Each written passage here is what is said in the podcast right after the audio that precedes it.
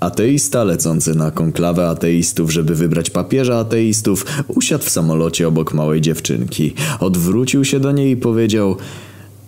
Czy chciałabyś ze mną porozmawiać? Dzięki naszej rozmowie lot samolotem potrwa krócej. Zresztą dialog sprawia, że stajemy się bliżsi.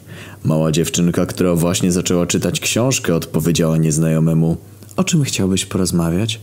Och, nie wiem, odpowiedział ateista. Może o tym, dlaczego Bóg nie istnieje lub dlaczego nie ma nieba, czyśćca lub piekła po śmierci. Uśmiechnął się z zadowoleniem.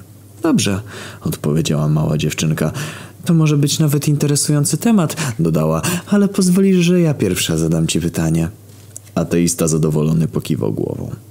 Koń, krowa, jeleń i wszyscy jedzą te same rzeczy, czyli trawę, ale jeleń wydala małe granulki, natomiast krowa robi płaską typu placek, a koń produkuje kępy. Jak myślisz, dlaczego tak jest? Ateista, wyraźnie zaskoczony inteligencją małej dziewczynki, namyślił się chwilkę i odpowiedział: Hmm, nie wiem, nie mam pojęcia. Dziewczynka, patrząc mu w oczy, odpowiedziała: Czy naprawdę uważasz się za osobę kompetentną do dyskusji o Bogu, o niebie lub piekle? Czy naprawdę chcesz dyskutować o życiu po śmierci? Kiedy ty nie potrafisz dyskutować nawet o gównie.